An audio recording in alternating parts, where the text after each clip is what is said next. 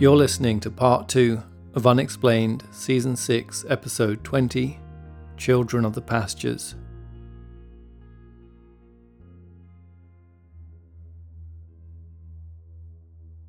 Young Lucia looked up at the stern faced man standing in the cell doorway.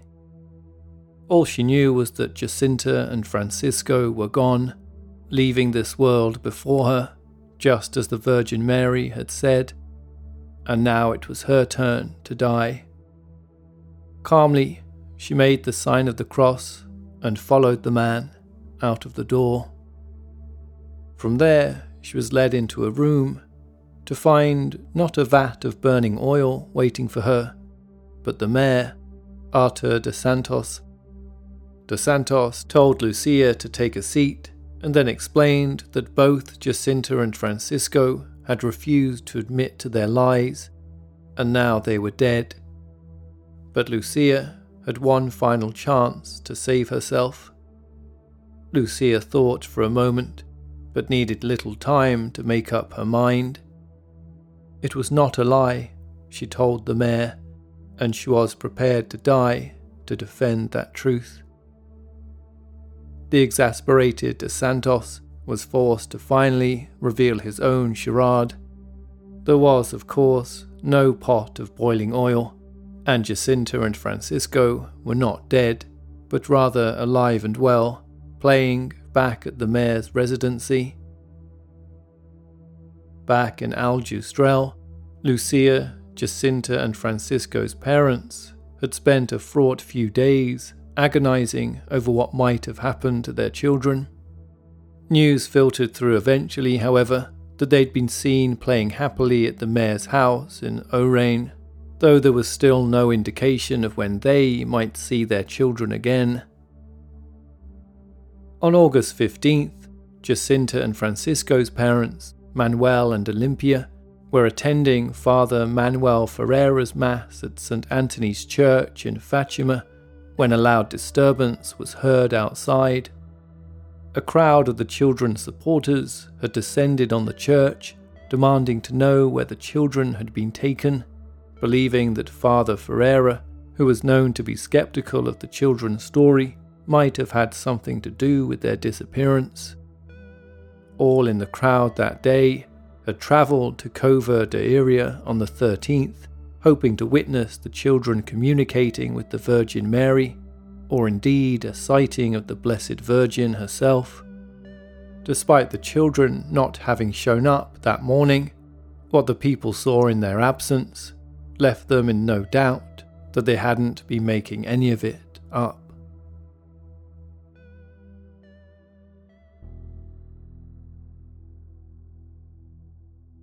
in the wake of the third apparent visitation of the Virgin Mary in Fatima, Portugal, on July 13, 1917, talk of the extraordinary things said to be happening there had only intensified. By the morning of August 13th, what had been a crowd of hundreds the month before had now grown well into the thousands. That day, however, a strange nervous energy spread among the people waiting in the pasture even before news of the children's abduction had reached them. This was due to a pernicious rumour going round that the children hadn't actually been talking to Mary in the last few months, but were in fact being manipulated by the devil to trick people into travelling to Cova de Iria so that when the time was right, he could open the earth beneath them and swallow them all up. When the people then received word that the children would not be making an appearance that morning, many began to worry that there might be some truth to the rumour. As the time approached 11 am, the time in which the children usually claimed that Mary appeared, a huge clap of thunder rang out through the valley, causing hundreds to scream out in terror that the devil had come to take them to hell. Only the earth did not move, and the people were not swallowed up. Instead, as was reported by many witnesses afterwards, in the moments after the thunder was heard, a strange multicoloured light shone down on the crowd from above, as though a rainbow had opened up over their heads that shimmered on the ground and in the faces of all who were there. To the believers, it was a clear sign that Mary had come to speak with the children, even though they hadn't been there to receive her. Clearly, they thought something very special was taking place in the pastures of Fatima. Back outside St. Anthony's Church on August 15th, as the crowd chanted for the release of the three enigmatic young shepherds from Aljustrel, it was clear that the mayor's efforts to put an end to the growing hysteria surrounding them had completely backfired. Thankfully, just as things threatened to get out of control, the mayor's coach pulled up at the front of the church, out of which stepped 10 year old Lucia, 9 year old Francisco, and 7 year old Jacinta. Seeing their children, Manuel and Olympia ran to greet them, scooping them up in their arms and promising to never let anyone take them again. And with the crowd satisfied that the children were safe and well, it eventually dispersed.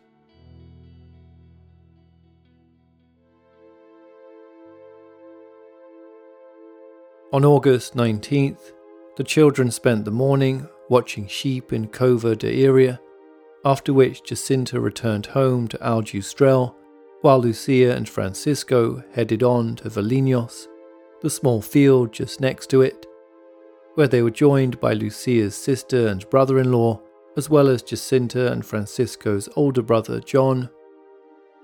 At some time around 4 pm, Lucia ordered John to fetch Jacinta immediately.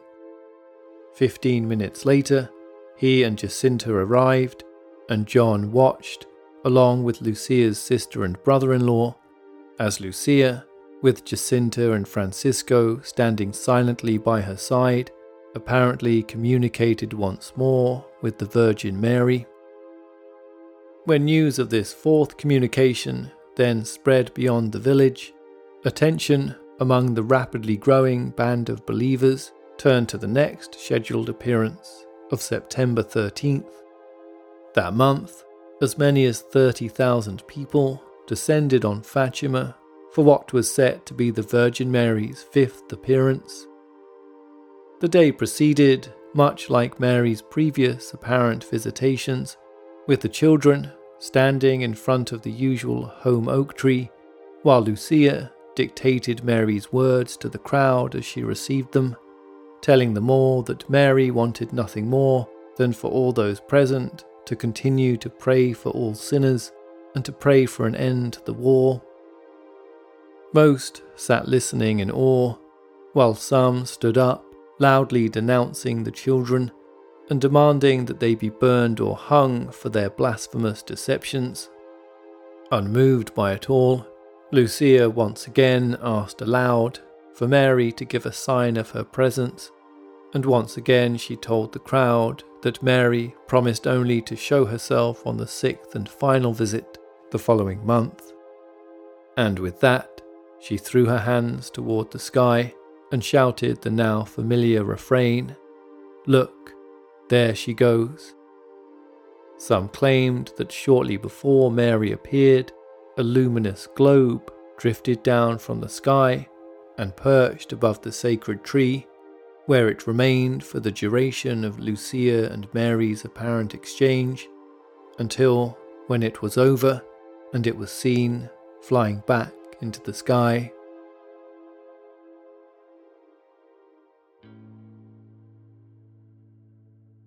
With all the joy of the children's return from prison and the seemingly continuing miracle of the Virgin Mary's appearances, Little attention was paid to the small matter of the secret that Mary had apparently entrusted the children with.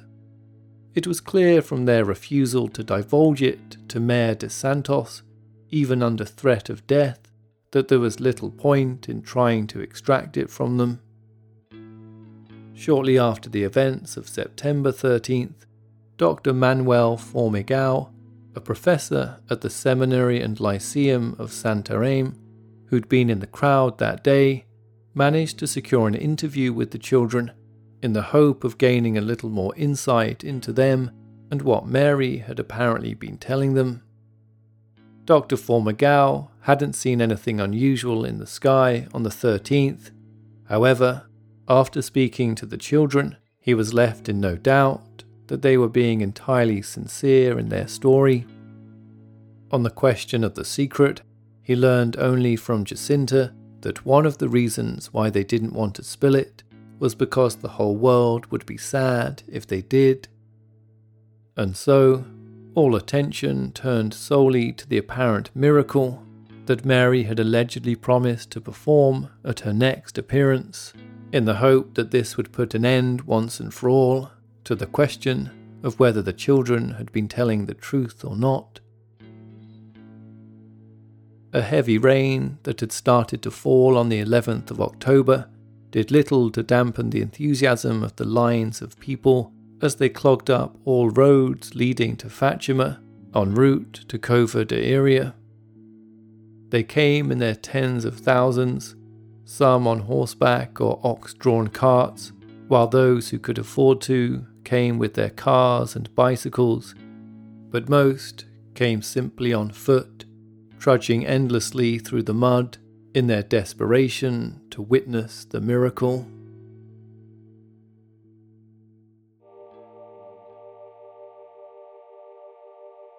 In the village of Aljustrel, as news of the steady throng of people making their way to Fatima reached the children's families, they became understandably concerned. They'd already witnessed how quickly a crowd could turn. What if the miracle didn't happen, they wondered, and all those people had travelled there for nothing? Lucia's mother, Maria Rosa, had even heard a rumour that their house would be bombed if her daughter was shown to be a liar.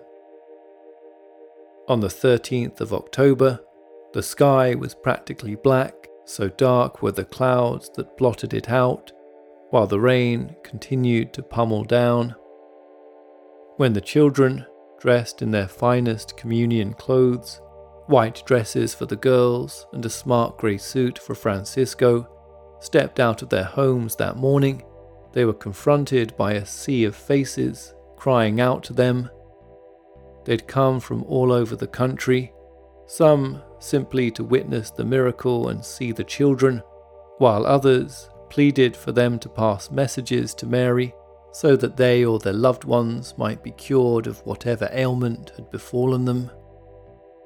The crowd was so big, the people had to be pushed back as the children stepped onto the village's single sodden and muddy track and began their journey toward Cova de Iria, barely noticing the rain as it soaked them through. Shouts of make way for the children who saw Our Lady went up as they passed, while many dropped to their knees in the mud and genuflected toward them.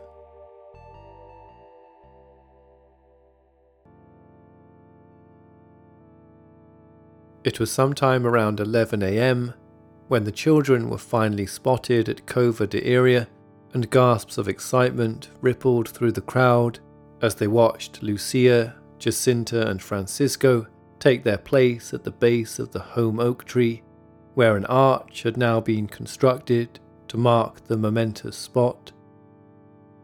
No sooner had they arrived, a local priest shouted out to the children demanding to know when Mary would appear, to which Lucia replied, midday. And so the crowd stood patiently while the rain fell, waiting for her arrival, their excitement growing steadily with each passing minute until finally it was noon. But nothing happened. At ten minutes past, there was still no sign of the Virgin Mother. Manuel and Olympia Marto could only watch on from afar as the usual cries sprung up, accusing their children of lies and blasphemy. Then that local priest stood up again and jabbed his finger aggressively toward them. Where is she then? he demanded. Are you saying Our Lady is a liar? Or perhaps it is you who are lying. Is that right? Turning to the crowd, he shouted, Can't you see it's all a lie? Everyone, go home now. Then he began to shove the children, pushing them away from the tree in anger. Others eventually stepped in to calm things down, while Lucia reassured them all that their lady would come. Then, with the time approaching 1 pm, Lucia said loudly to Jacinta as the rain continued to pour Kneel, Our Lady is coming. I have seen the lightning. What followed were the usual exchanges between Lucia and the invisible Mary, with one additional request from Mary, according to Lucia, that a chapel be built in Cova de Iria in honour of her appearances there.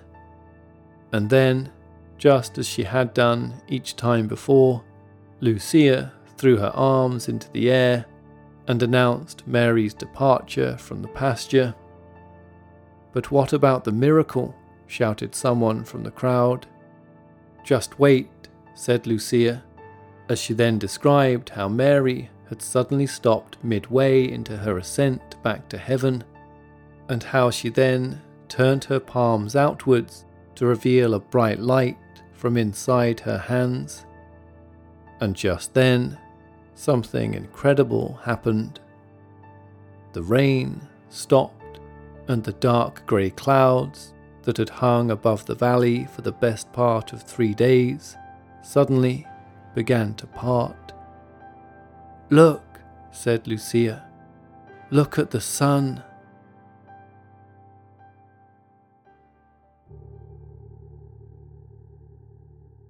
The crowd turned their heads in unison toward where Lucia was pointing and cried out in joy. Not only had the sun been unexpectedly revealed through the clouds, but it looked like nothing anyone had ever seen before. As described in Lisbon's O Seculo paper the following day, the sun had a transparent gauzy veil so that the eyes could easily be fixed upon it. The grey mother of pearl tone turned into a sheet of silver, which broke up as the clouds were torn apart, and the silver sun, enveloped in the same gauzy grey light, was seen to whirl and turn in the circle of broken clouds. Cries went up from every mouth, and people fell on their knees on the muddy ground. Then, all about, the light turned a beautiful blue, as if it had just come through the stained glass windows of a cathedral, and spread itself over the people who knelt with outstretched hands. The blue faded slowly, and then the light seemed to pass through yellow glass. Yellow stains fell against white handkerchiefs, against the dark skirts of the women, on the trees and on the stones of the pasture. Witnesses also reported that clouds were seen to move behind the sun as though it had somehow become detached from the sky.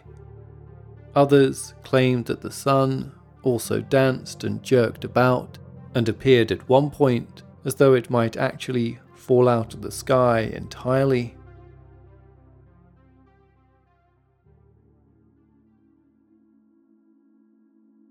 70,000 people are said to have witnessed what would become known as the miracle of the sun, with reports of people claiming to have seen it coming in from as far as 25 miles away. And in the eyes of all who were there, the children had finally been vindicated. In the days that followed, the site became a place of pilgrimage as hundreds continued to flock to it to bask in the afterglow of the miraculous event and touch the sacred oak tree above which Mary had apparently appeared. Not everyone was so easily convinced, however, and on October 23rd, ten days after the supposed miracle, a group of men from the Masonic Lodge in Santarém cut down the tree in an act of protest against the children and their followers. Regardless, over time, a small chapel was built on the site which took the place of the tree, and though at the time the Church refused to officially recognize any of the apparently miraculous events or the children who claimed to witness them.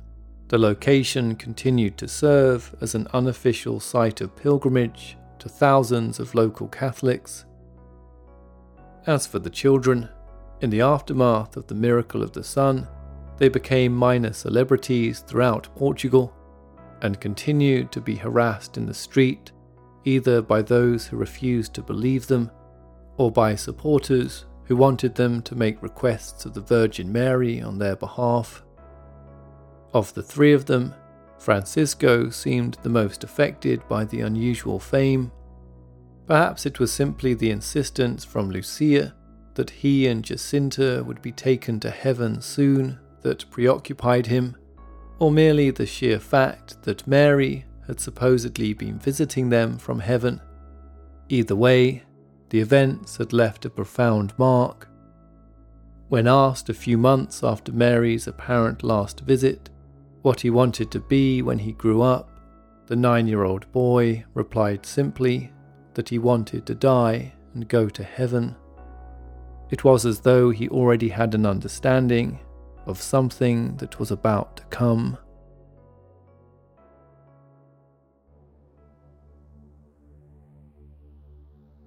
Haskell County in Kansas, USA, lies just under 5,000 miles west of the village of Aljustrel. It was there in January 1918 that local physician Dr. Loring Minor noticed large numbers of his patients being struck down by an unusually virulent strain of flu, and then they began to die. Over the next few months, all Army personnel from Haskell County, who were due to be shipped off to Europe to fight in the Great War, reported to Camp Funston, about 300 miles away, and it was there, on the morning of March 11th, that Army cook Albert Gitchell reported to the Camp Funston Hospital complaining of a severe sore throat and a high fever. Soon, hundreds of fellow soldiers from the same camp started presenting at the hospital with similar symptoms. An estimated 84,000 US troops left for Europe in March, with another 118,000 crossing the Atlantic the following month, and before long, Similar flu like symptoms were being seen all over Europe. As the seriousness of the virus became apparent to many of the countries currently engaged in the war, news of just how lethal it was proving to be was suppressed by their respective governments. In Spain, however, whose government remained neutral throughout the conflict, there was no such censorship. Being one of the few countries that wrote openly about it, what may well have actually started in the United States subsequently became known as the Spanish flu. Though there are conflicting theories as to where it originated exactly, with some believing it may have been already present in trenches in France as far back as 1916, Albert Gitchell, who survived his brush with it, is often cited as the first known individual to contract it. The flu would eventually go on to kill 675,000 Americans, with anywhere between 20 to 50 million people estimated to have died worldwide from it, with 500 million thought to have contracted it at some point, equal to a quarter of the world's population at the time. Among those who contracted it in October 1918 were nine year old Francisco and seven year old Jacinta Marto.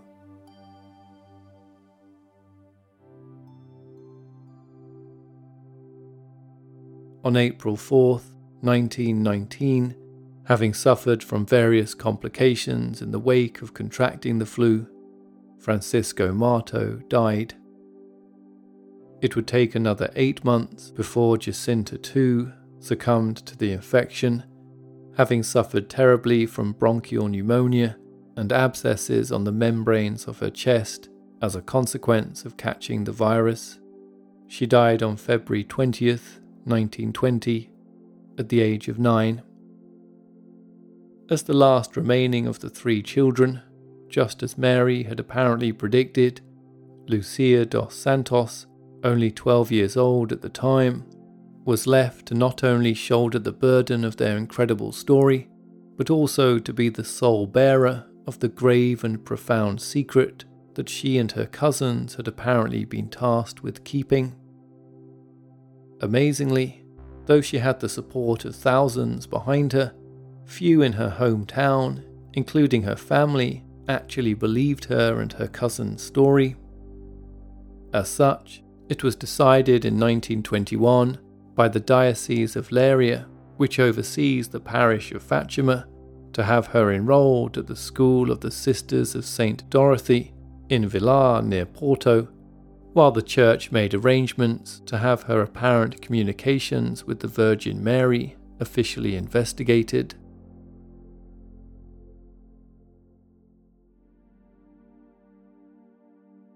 For most of her time training and preparing to become a nun, Lucia refused to disclose the secret.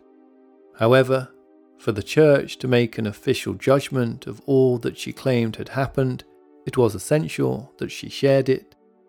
And so, in 1941, with great reluctance, she finally revealed it, or at least part of it.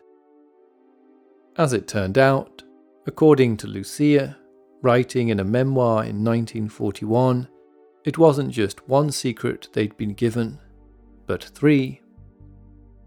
The first secret was revealed to have been a vision of hell. It was this that Lucia had apparently seen on the July 13th visitation, when her face had been seen to drain of colour and a look of abject terror came over her. The second secret was a warning that although the Great War that was raging at the time would end, if people did not stop offending God, a far more terrible war would eventually break out, with the Virgin Mary having a particular concern over the state of Russia. According to Lucia, back in July 1917, the Virgin Mary was concerned that Russia's slide toward a new type of government in the wake of the 1917 revolution would only serve to cause further suffering throughout the world. Lucia refused, however, to reveal the third secret until 1943, when, after a bout of severe flu, perhaps fearing that she might die before it was ever disclosed, she was ordered to reveal it by her superiors.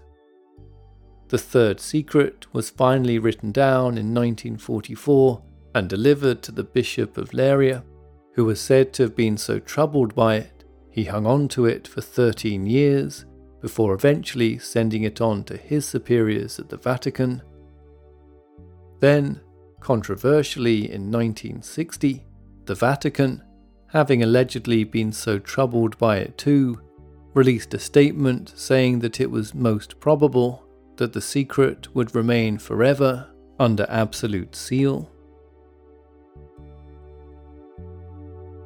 To find out more about the secrets and to hear the incredible story of what happened next, listen in to next week's Unexplained Extra.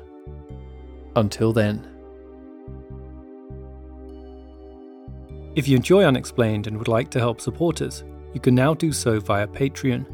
To receive access to ad free episodes, just go to patreon.com forward slash unexplainedpod to sign up. Unexplained the book and audiobook featuring 10 stories that have never before been covered on the show, is now available to buy worldwide. You can purchase through Amazon, Barnes & Noble, and Waterstones, among other bookstores. All elements of Unexplained, including the show's music, are produced by me, Richard McLean Smith. Please subscribe and rate the show wherever you listen to podcasts, and feel free to get in touch with any thoughts or ideas regarding the stories you've heard on the show Perhaps you have an explanation of your own you'd like to share. You can reach us online at unexplainedpodcast.com or Twitter at unexplainedpod and Facebook at facebook.com forward slash unexplainedpodcast.